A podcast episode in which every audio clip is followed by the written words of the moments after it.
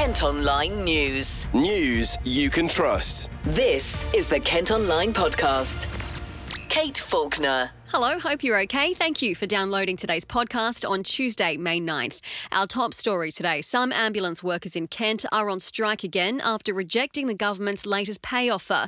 The Unite Union was one of the only ones that didn't agree to a 5% rise in lump sum, which was accepted by 12 other unions representing NHS staff. Sarah Carpenter from Unite says they feel they have no option but to continue with industrial action. I can't speak for other unions, but what I do know about our members is that they're really angry still about the level of pay that they've been offered.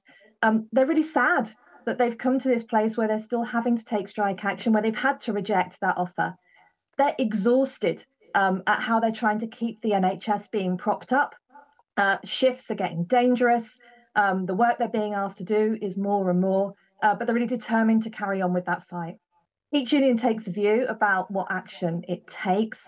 Um, Unite has got action going across uh, a number of trusts in England today, including some ambulance trusts, and we'll always have conversations with those trusts directly about what that means and how safety measures can be put in place to protect the public. But ultimately, this is strike action. In order to have an effect, um, industrial action has to be, you know, has to um, uh, stop services, um, but we don't want to put the public in danger. Members do not want to be standing on picket lines. They do want to be paid a decent amount of money for the work they do and how they hold the NHS up for all of us. Um, it's only fair and reasonable, but we're going to be fighting until we get that. Paramedics at SECAmb are among those who walked out for 10 hours today. A barge that's meant to house 500 asylum seekers off the Dorset coast has arrived in Cornwall. The Bibby Stockholm's undergoing inspection and refitting in Falmouth. The Home Office says it's significantly cheaper than renting hotels for people who cross the Channel to Kent in small boats. Human rights campaigners have criticised the plans, describing it as a floating jail. It comes as over the coronation weekend, border officials detected six boats carrying more than 250 people people who had made the dangerous journey. Kent Online reports. Other top stories today there are fresh concerns about safety at a new junction in Ashford following another crash. A pedestrian barrier and traffic lights were damaged in the latest accident involving a white BMW near Orbital Park on the A2070. The roundabout was replaced with four way lights to try and improve the flow of traffic. National Highways says it's too late to speculate about the cause of recent collisions, but say they'll work with police to try and improve road safety.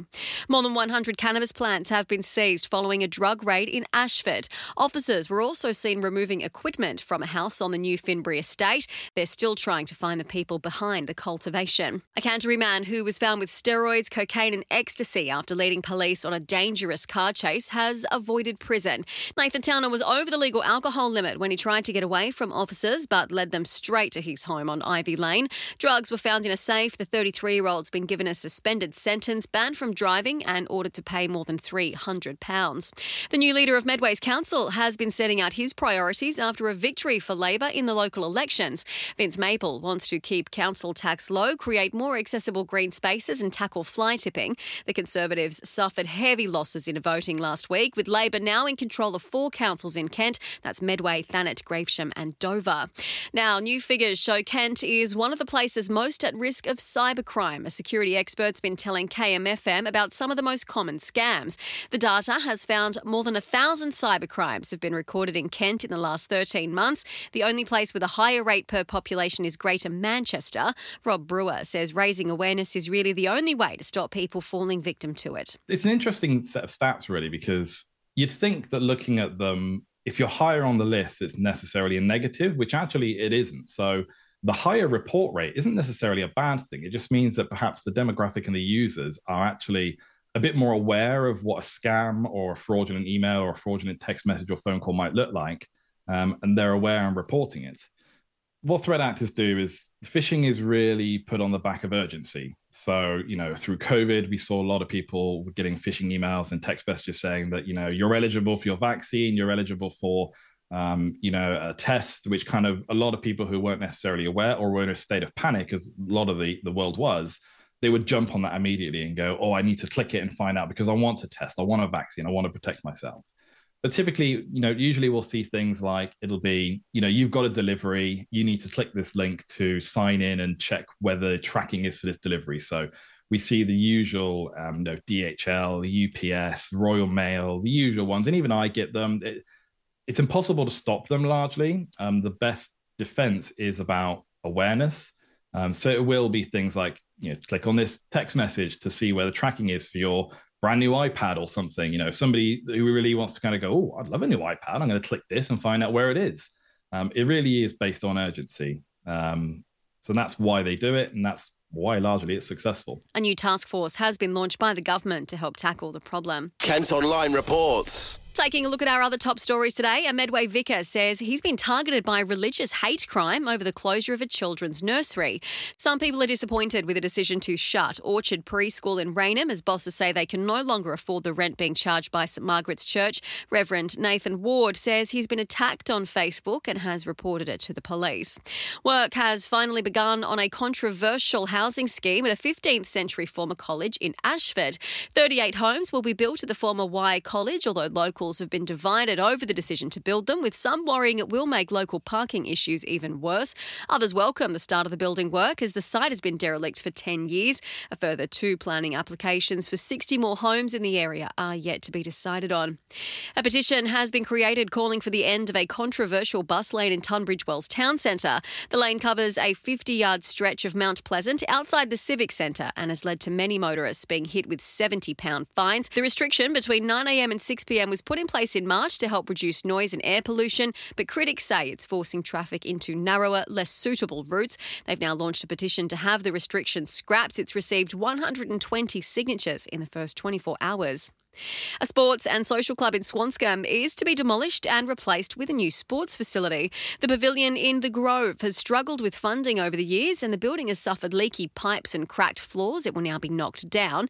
A new £4 million sports facility, which will have changing facilities and a cafe, is due to open in its place in December 2024. Kent Online reports. The future of a former pub in Medway is uncertain after plans to convert the building into flats were withdrawn. The Hen and Chicks on Luton High Street closed in 2019. It's previously been set to become a Turkish restaurant and a butcher's, but neither plan materialised.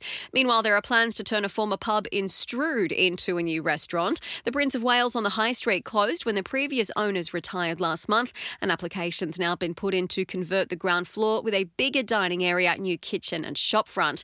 It comes as there are plans to reopen an historic pub building in Margate two years after it closed. The Quart in a Pint Pot in Charlotte Square is around 200 years old and is set to be converted into a home and community space after being bought last summer. The idea is to have a dedicated space for art exhibitions to be used by local artists. It follows one pub in Challock that's been repurposed and used as a base for local petrol heads. What used to be the halfway house on Canterbury Road between Ashford and Faversham is now known as the Stag. Lamborghinis, Ferraris, and McLarens are just some of the supercars that have already been spotted about the town. New owners Ed Little and Roger Gray spent three months renovating the inside inside with a motorsport theme. There's a restaurant, bar, and garden area. Ed and Roger founded the B Road Hunting Club car group and will also use the stag as a base. Ed says they wanted to bring the pub into community use. The response has been amazing from the locals, from the car community, people wanting to book events yeah, I mean, it's very exciting. So talk to me about opening weekend, exactly what happened, how did it go, and, and what sort of feedback did you get from people? Feedback's been overwhelmingly good. Everyone loved, uh, they love the fact we've got loads of different craft beers on, they love the food. I mean, the food in some respects, you know, we've always been known for good food, but we've just taken it to an, I guess, I think personally, another level, and I think that was seen by not only the guy, you know, our our sort of members coming out and saying how nice the food, but again the locals and you know, lot, we've had a lot of lot of messages and our suppliers that came out and was like, oh my god, the food that you've produced is amazing. Now it's just a matter of taking it forward, so increasing the food offering and making sure that you know we're getting that right, increasing you know some of the beer offerings. So there's a lot more. We're very, obviously now we're open and people are aware that we're open. Lots of companies sort of getting getting to ask lots of questions or oh, can I come down and see you? We've got a local brewery or etc etc. So that's you know that's great and now it's just about people coming and enjoying the space. And tell me about some of the, the things that you know uh, car enthusiasts love about coming here. Tell me about some of the, you know, the facilities that they will want to. if you're a petrol head or a, uh, you know, you love cars. When you come in here, you can't be bowled over by what's on the walls.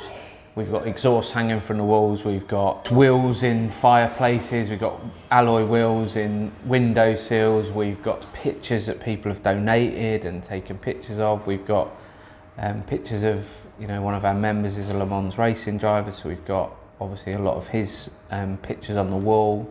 Um, yeah, and it's just you know like old school signs that have come from dealers and dealership stuff. And what kind of cars have you had visit you already? I imagine you've had some pretty exotic cars. Yeah, we've had um, we've had pretty much everything. Uh, motorbikes, um, we've had Ferraris, Lamborghinis, McLarens, you know, minis. It, we have had everything. We've had a real eclectic mix over the, the weekend, and it as and it and it continues. No matter what you drive, everyone's welcome.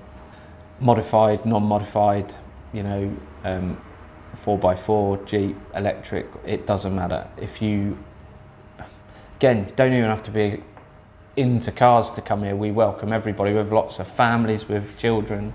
The venue has been welcomed by many villagers, but some locals have raised fears over increased noise and traffic. The pair insist the transformation will not encourage boy races or antisocial behaviour on the roads. But while it's good news for the opening weekend of the Stag, landlords across Kent have been giving us their thoughts on whether the cost of living crisis has killed off the traditional pub.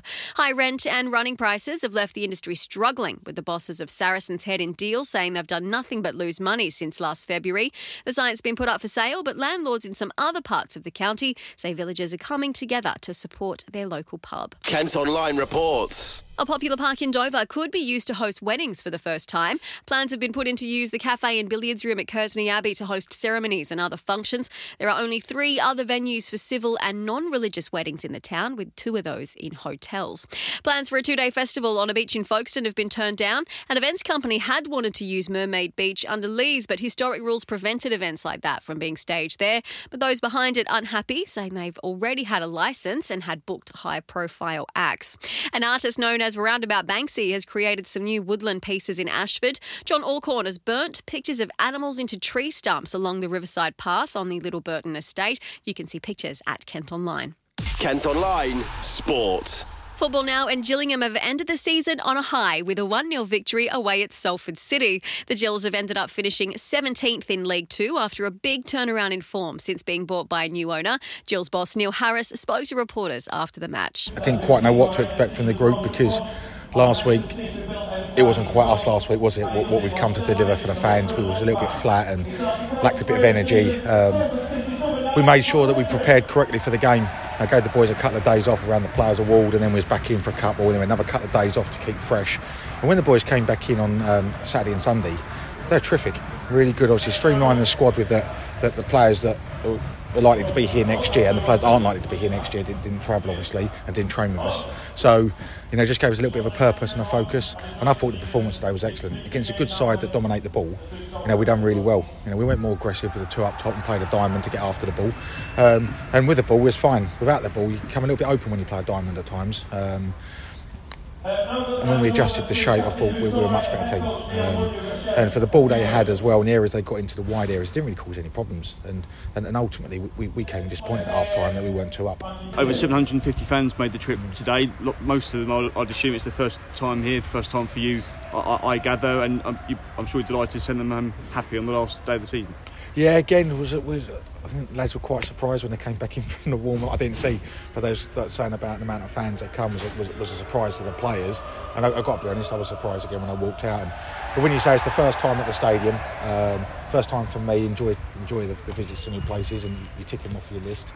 And I guess the fans have, but they've come because they knew last week didn't epitomise our second half of the season. Last week was just a blip, and and we got bullied on set plays really. And, and, and, today they come to watch their team because they're in love with their team again, and they enjoy watching their club. Um, and you know it's great having them, and, and that, that, that, support and that chemistry and the togetherness at the football club's mega at the moment, and we just got to keep it. Defender Cheye Alexander scored the winning penalty in yesterday's match. He says he's super excited for their future. We come into the game um, hoping to do our job uh, and finish the season well, and give the fans something to, to go back happy with. and we've done that. Thankfully, we've got the three points. But yeah, it was a good, good game, good result. Expertly struck penalty. Just talk me through that one. And uh, to be fair, practicing training all the time. It's out of me and Nico, but he took last week. It's my turn this week, so I knew I was going to score anyway. So. What's your kind of strategy to penalties? Not that you're going to tell me too much, but once you've picked a spot in your own head, do you stick with that and don't change your mind last minute? Yeah, just get a good contact. I know if I get a good contact, the keeper's not going to save it anyway. Uh, too powerful and in the corner, so that's that's all I aim for. And in front of our own fans, which must have been nice. 754 made the long trip today. That must have been a very nice feeling. Yeah, definitely. It's the last game of the season. We don't have anything to play for, and we've got that amount of fans. It's, it's amazing. It's just credit to the fans and credit to the club. And a clean sheet, of course. And Jake Turner made a couple of uh, excellent uh, stops. A real hard fought defensive display, but also took the best chance when it came.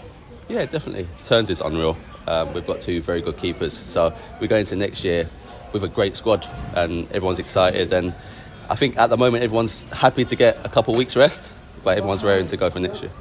So personally, are you, you ready for a break? Definitely, definitely. I head away next week, so a little while before I, uh, I get on the plane. I'm sure at the same time, I'm probably excited to get back in when you do because the season ahead looks to be bright. Yeah, definitely. We don't have much time off. It's like five, six weeks.